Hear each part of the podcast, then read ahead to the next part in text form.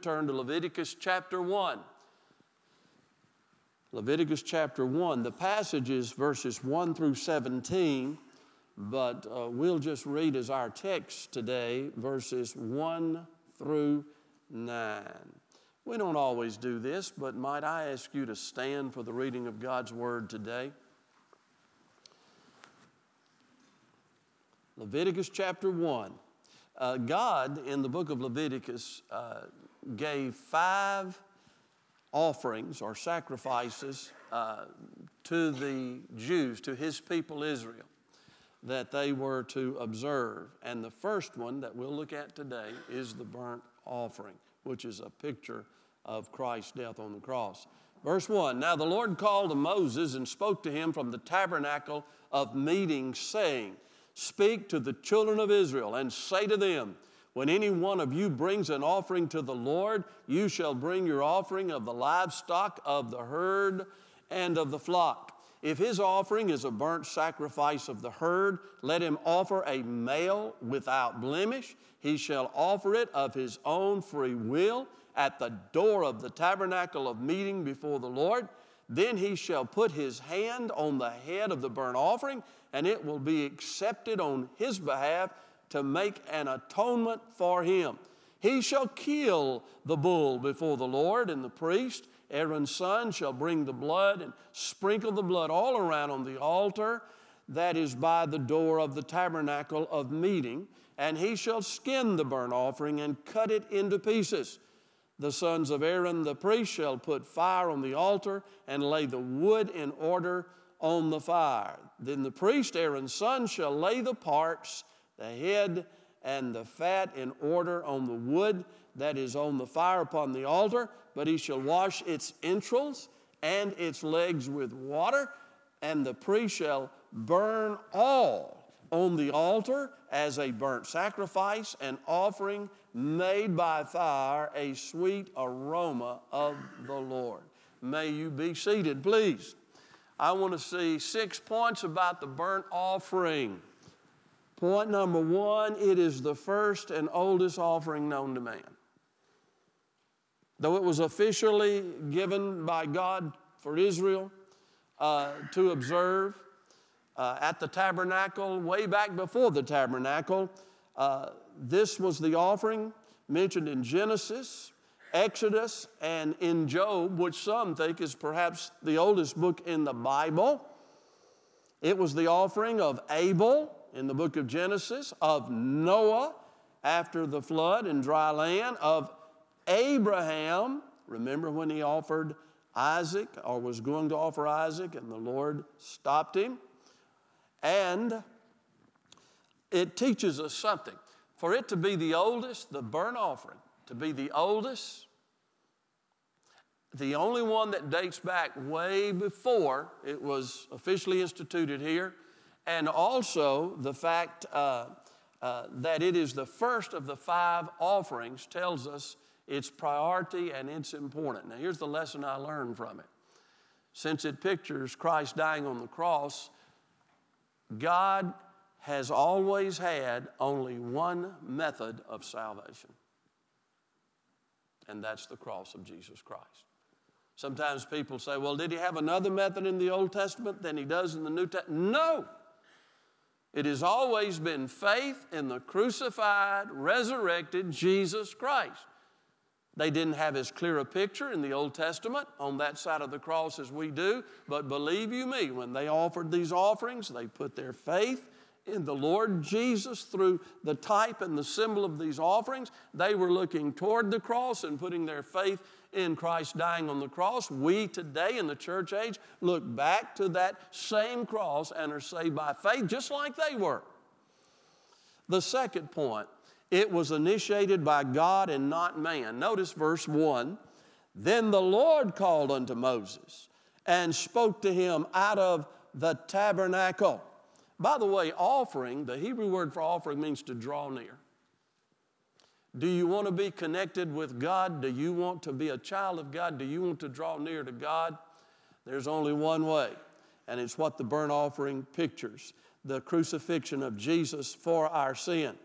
It's also interesting to note that they uh, made the sacrifice in this burnt offering on the brazen altar just before the door of the tabernacle.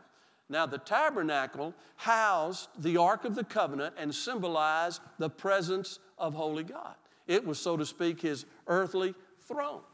If you want to go through the door of salvation, if you want to know the presence of God, you've got to come by the way of the burned offering.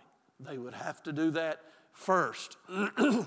but this wasn't Moses' idea, this wasn't Israel's idea. Excuse me. And this uh, wasn't some religious institution's idea. This was initiated and given by God to man. In Proverbs 14 12, the Bible says, There's a way that seems right unto man, but the end thereof leadeth to destruction. One of the most uh, upsetting funerals I've ever been to many, many years ago, a fellow who uh, I'm not going to say he went to hell, I'm not going to say he went to heaven, that's God's business, but he didn't have much fruit to show he was a Christian. And he committed suicide on I 55. He stopped his car and he just walked right out in front of an 18 wheeler. But he had given some directions about his funeral. He left a note.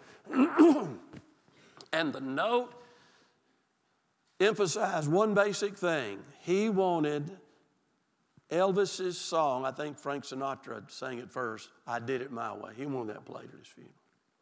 And I remember I attended it. Thankfully, I didn't preach it. But I remember I was sitting in the funeral home there, and, and it just grieved my heart. As the song that he wanted to be remembered by was I Did It My Way. Now, again, I'm not saying he went to heaven, I'm not saying he went to hell. That's not my job. But, folks, if you want to go to heaven, you're going to have to do it God's way. Okay? And His way is through the cross, or what the burned offering symbolizes. The third thing I want you to see about the burnt offering today is it was open to all. Aren't you glad? Verse 2 of Leviticus 1 If any man of you bring an offering to the Lord, Verse 3 He shall offer it of his own voluntary or free will. It was for the wealthy. Usually, the wealthy in that day, uh, they owned cattle and they had crops. That's the way their wealth was figured. So they could bring a bullock from the herd of cows. It was for the average person. You could bring a lamb or a sheep. It was for the poor people. You could bring a turtle dove or a pigeon. And remember in Luke 2 24, that's what uh, Mary and Joseph brought when they dedicated Jesus at the temple because they were financially poor.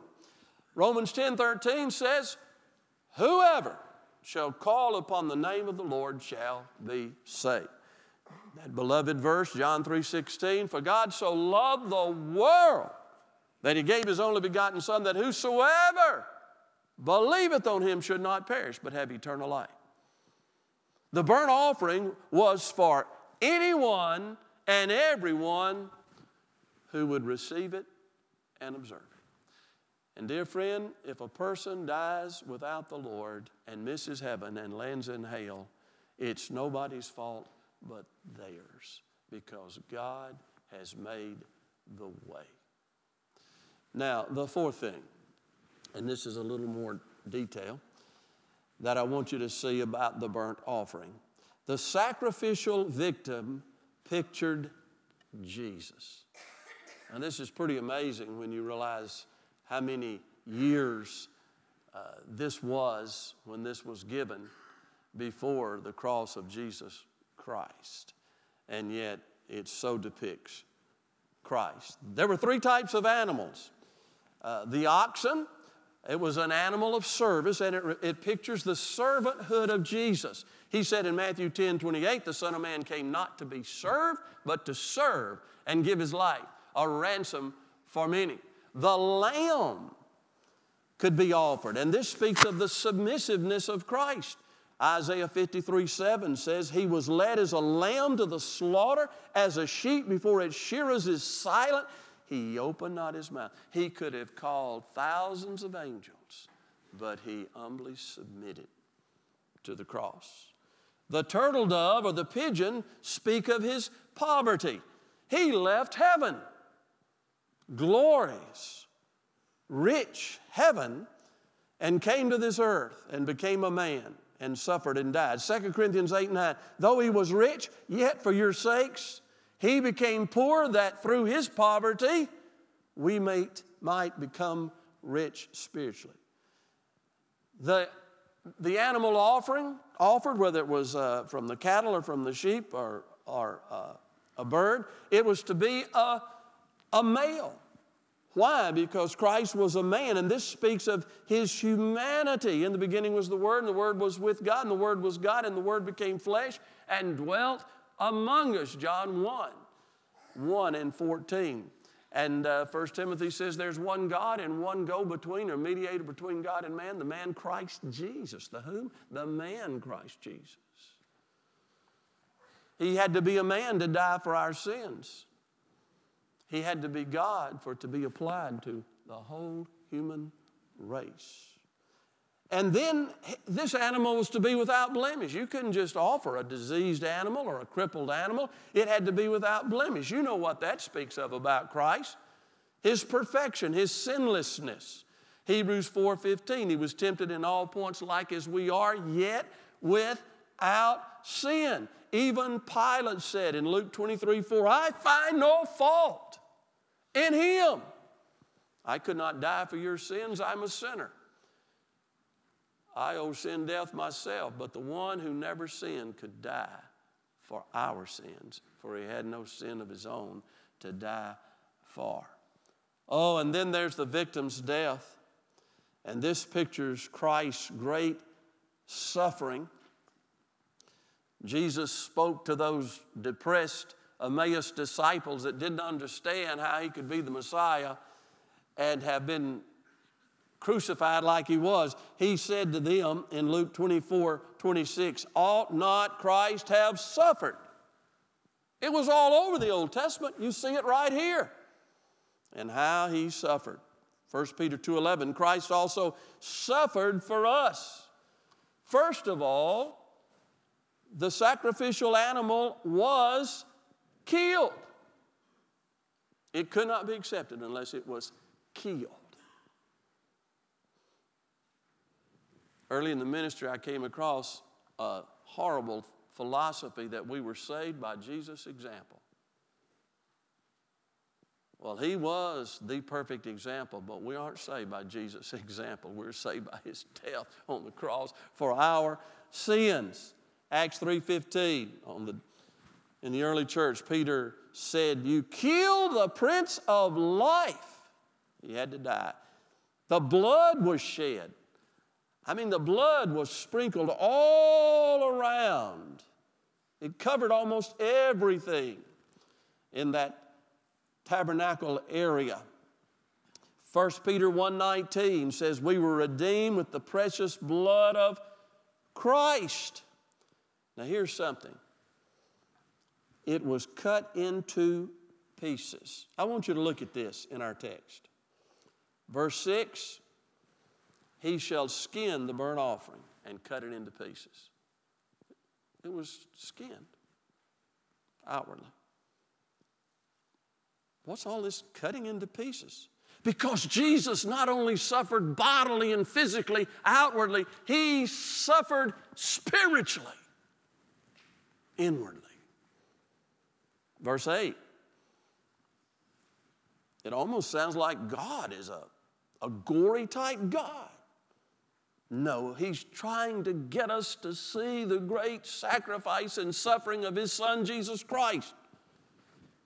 Then the priest Aaron's son shall lay the parts, the head and the fat, in order on the wood that is on the fire upon the altar. He shall wash its entrails and its legs with water. Why such a slaughterhouse? To try to get to across to us how much Jesus suffered. We could have a whole sermon on the sufferings, physical sufferings of Christ. Let me share with you a passage from Isaiah 52 14. His visage, that's his face, his appearance, was marred more than any man, and his form more than the sons of men. Physically, if you looked at Jesus on that cross after they got through making his back look like spaghetti with the cat whip, cat of nine tails whip, and those soldiers didn't slap him. Those were big, burly soldiers. I mean, they just slugged him and slugged him and slugged him. You would not even recognize, Mary didn't even recognize her son hanging on the cross. Physically, the suffering was just unbelievable. But that's not all he suffered. He suffered spiritually. The wages of sin is death. Physical, yes, but spiritual death and separation from God. That was the most painful suffering of all. The scripture says uh, in Isaiah, oh, I hope I've got this down here. Yes, Isaiah chapter 52 and verse 14. Listen to this. His soul was made, his what? Not talking about the body here. The soul of Christ was made an offering for sin. Darkness covered the earth for three hours in Matthew 27 46. And Jesus cried out, My God, my God, why is thou? We have no idea the depth of the spiritual sufferings of Christ on that cross. Look at how they mutilated these animals it might give you just a glimpse of how much He loves us and what He did for us. And then, under point four, the last thing, it was totally consumed by fire in verse 9. This is the only offering that was totally burned.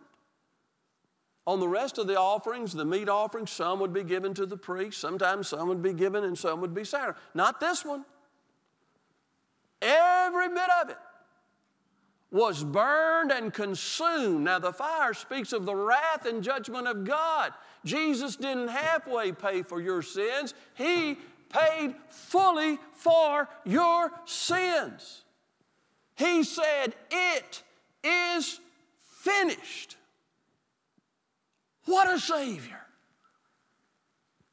He gave it all. Isaiah 53, He poured out His soul in death. And then my favorite part, the fifth thing, the offer of sins were transferred to the victim. Look at this, verse 4 and 5 of Leviticus.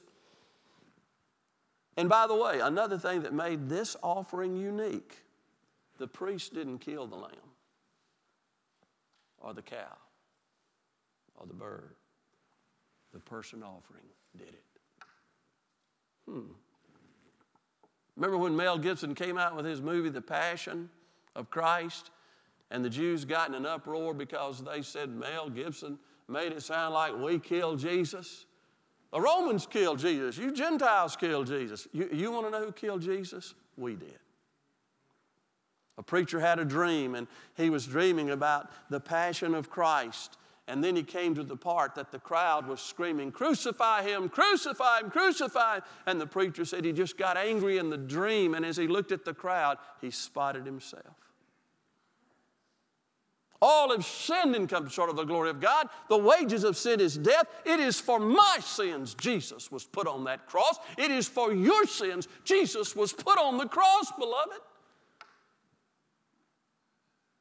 If you want to know who crucified Christ, our sins crucified Christ. Oh, but this is the precious part. He shall put his hand. Now, this is the person offering the sacrifice before he slits the throat of the sacrificial victim, he puts his hand upon the head. The Hebrew word upon means to lean upon. He leans upon the head of that lamb before he slits his throat. And it shall be accepted for him to make an atonement, a covering for him. And then he shall kill the bullock or the lamb. You know what that pictures, don't you? It pictures the sin of the offerer, the sinner, being transferred to the sacrificial lamb. When you put your faith in Jesus Christ, you lean upon his great chest and heart, and you say, Jesus, you paid for my sin. I'm such a sinner, but I'm trusting you totally as my Savior and my Lord. And that does it. That's when your sins are covered, your sins are forgiven. He bore our sins in his own body on the tree. He was bruised for our iniquities. And then the last point that I share with you today about the burnt offering. And this is perhaps the most important. It's mentioned three times verse 9, verse 13, verse 17. The burnt offering was as the fire burned the offering, the sacrificial animal, the judgment, fire, an aroma, a smell went up heavenward to God the Father. The offering was an aroma pleasing to the Lord. This means God accepted this sacrifice. He was well pleased and satisfied with it. Isaiah 53, yet it pleased the Lord to bruise him. Look at it. Listen, he shall see the travail of his, Jesus' soul, and be satisfied. Ephesians 5 2 nails it. Christ also has loved us and given himself for us, an offering and a sacrifice to God for a sweet smelling aroma. You can try to be saved by your good works, but it stinks in the sight of holy God, for all of our righteousness is as but filthy rags in the sight of a holy God. You may try to be saved by being uh, religious, but my friend, it is not by religion that God is satisfied and God is pleased. There is only one thing that satisfies the heart of God. There's only one thing that He is well pleased with, and that is the life and the death and the resurrection of His beloved Son, Jesus Christ, as the payment for our sin and the way to God. So I conclude today. That's what the CON stands for. Conclusion. Have you identified with the burnt offering? Hmm? No, we're not asked to present the burnt offering today because the burnt offering was fulfilled in Jesus' death on the cross for our sins. Has there been a time, oh, that you just laid your hands by faith? Faith could be defined as leaning upon, couldn't it? That's a good definition for faith. Has there been a time that you in your heart, through faith and repentance, you have leaned your soul, your eternal destiny upon Jesus as the one who died in your place and paid for your sins. If there hasn't, it can be today. The Bible says, In the heart man believeth unto righteousness. Would you stand and pray with me? Right now, where you stand in your heart, you can lay your hands upon the Lamb of God, Jesus Christ. And you can trust Him to be the one who paid the sin debt for you. God's judgment and fiery wrath fell upon Christ on that cross, outwardly and inwardly. And God is satisfied and pleased with that. And if you will come to God through the crucified Christ, as your personal Savior and Lord. God will smile upon you. He will accept you as a sweet smelling aroma to Him. If you've never trusted Christ totally and absolutely as your Lord and Savior, you trust Him right now. As we sing this hymn of invitation, if you need to make a decision public today, certainly if you receive Christ, you need to do that We want to rejoice with you. If God would have you to move your church letter today, now would be the time to make that decision as well as we sing. God bless you. Let's sing, Bart.